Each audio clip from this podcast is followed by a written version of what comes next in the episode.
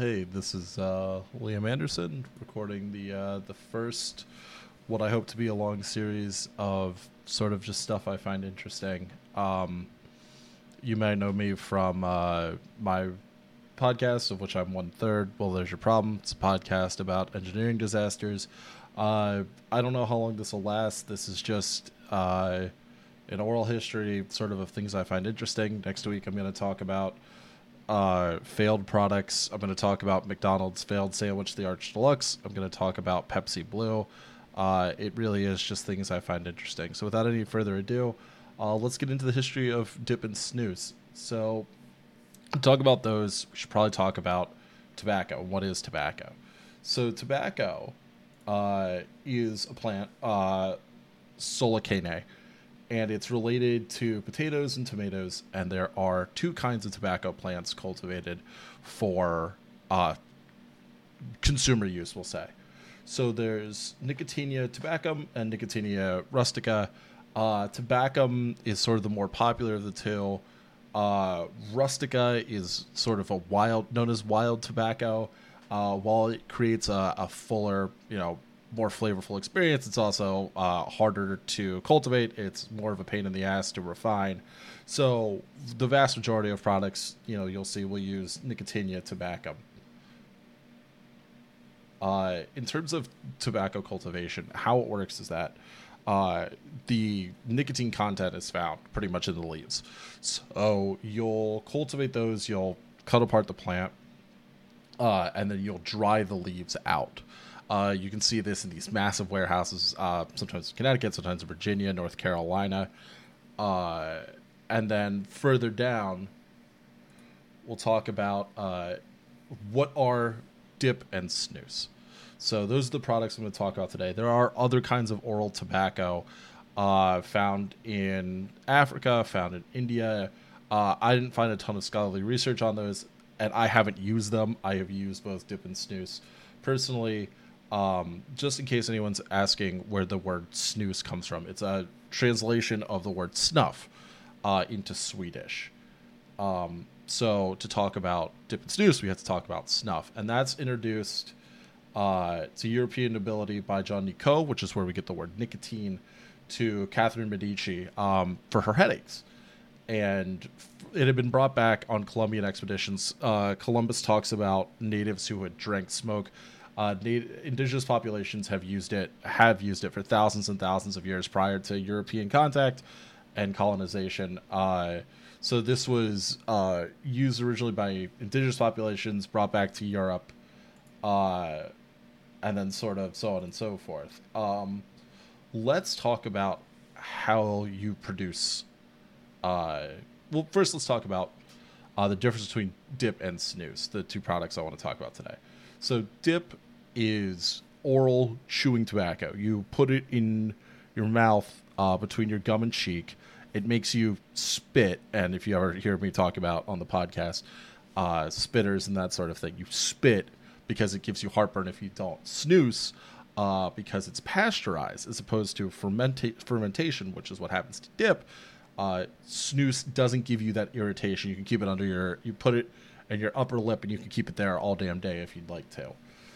So let's talk about the processes used to create both. Now, both are uh, you you start with milling, uh, which is snus. That's just fine, medium, fine, medium, and then like rough. Like that's it's only cut into a few grades or milled. Dip, however, is cut from the leaves of the tobacco into you'll see long cut, you'll see wide cuts, fat cuts, stuff like that.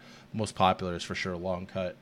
Uh, then you mix, you know, various tobaccos together. Uh, water and salt are added, uh, and then snus uh, is sweated. That's when uh, the snus is pasteurized. However, dip is like I said, it's fermented, so that step is only really for snus.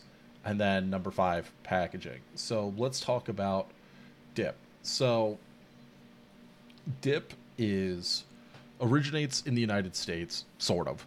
Um, d- d- native populations have been observed sort of using a stick to put tobacco in their mouths and then chewing it or just chewing the leaves.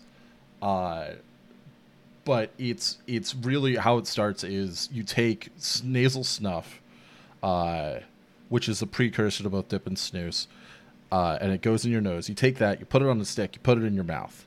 Okay, so very odd way to do it, but uh, nevertheless, um, ton of snuff mills spring up around the Industrial Revolution. Philadelphia itself is the center of this. Uh, there are 27 s- snuff mills. Uh, in 1794, they employ 4,000 people throughout the city. Um, you know, so it's a pretty big industry. Uh, where you start to see uh, dip is in about 1822 copenhagen's introduced Skoal's introduced in 1934 uh, like i said this evolves out of the tradition of taking the snuff and putting it on a stick and then putting it in your mouth uh, but so that's that um, a, a fact I learned: uh, Ben Franklin actually tobacco was so popular. that Ben Franklin was able to help build the United States' post-war credit uh, by trading five thousand casks of tobacco uh, for two million livres uh, to uh, monarchist France.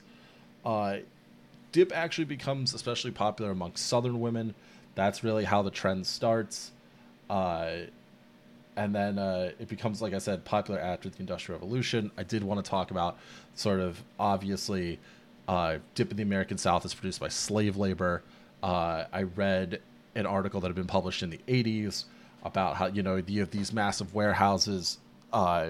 Obviously, tobacco country, Duke University, uh, Duke himself was. Uh, the guy himself was a a tobacco uh, king. So yeah, obviously the stuff is produced via slave labor uh, until slavery is abolished. But I did want to make note of that and not sort of fuck around and pretend that that wasn't happening. Um, and then I wanted to talk about snus for a bit. So snus comes to Sweden, you know, after uh, it's introduced to Europe, uh, and the Swedes, sort of before we do, start packaging it with salt, preservatives, and uh, putting in their mouths, and then that's packaged. Eventually, they introduce what are called portions. Uh, if you ever see a, a, a tin of dipping tobacco, you'll sometimes see uh, pouches. So same thing. You t- uh, snus can be found in pouches, can be found uh, sort of loose. Uh, you take a pouch and you put it under your tongue, but it's introduced to Sweden.